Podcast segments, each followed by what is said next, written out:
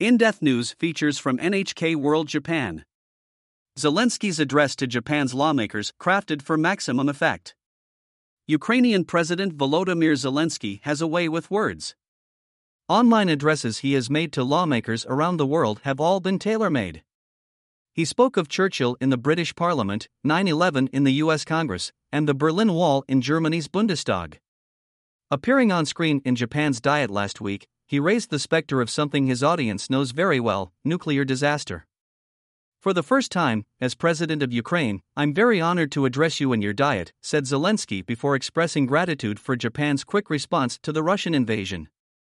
Our capitals are separated by 8,193 kilometers, and they are a 15 hour flight apart, but there's no gap between our feelings. We long for liberty and freedom, and our desire to live is the same. We feel that on February 24, Japan immediately sent support to us, and we appreciate it very much. Lawmakers in Tokyo were quick to impose sanctions on Russia in tandem with other nations. This wasn't lost on Zelenskyy, but he also called for more. Japan has become an Asian leader in the work to stop the war. Japan has started working to revive Ukraine. This is important not only for Ukraine, but for the world. Japan was the first country in Asia to really put pressure on Russia to restore peace, and which supported sanctions. I urge you to continue. Words evoke painful memories. Northeastern Japan suffered a massive earthquake, tsunami, and nuclear disaster in March 2011, something Zelenskyy referenced. To stop the Russian tsunami, Japan must ban trade with Russia.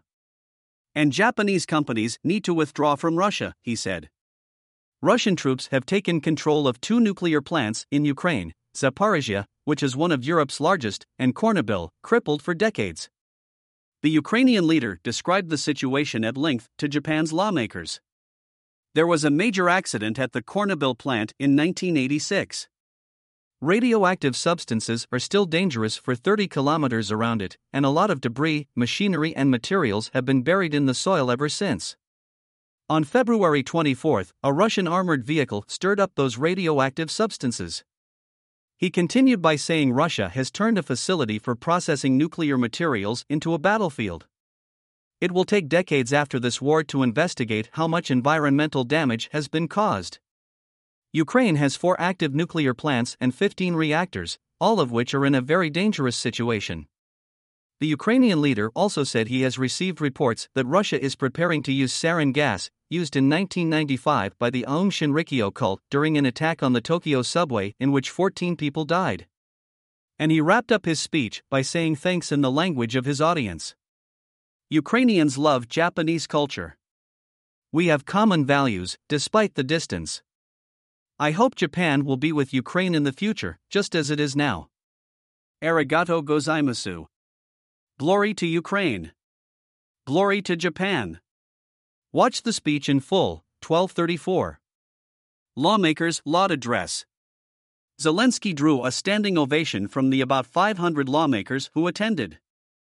I was impressed by the president's determined and courageous efforts to protect the people of Ukraine, said Prime Minister Kishida Fumio. We will consider further sanctions against Russia and more humanitarian aid, in addition to the $100 million we have pledged so far. Foreign Minister Hayashi Yoshimasa was also full of praise.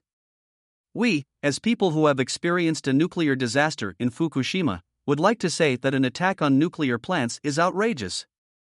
The president spoke earnestly about the feelings of the Ukrainian people who want to return home. Zelenskyy's impassioned and evocative speech was carefully designed to resonate in Japan. Hiroshima and Nagasaki are the only two cities in the world to have been attacked by atomic bombs, and the effects of the disaster in Fukushima are still being felt today. Ultimately, the Ukrainian leader's words will foster solidarity between the people of Japan and Ukraine. Masuda Tsuyoshi, NHK World, Senior Commentator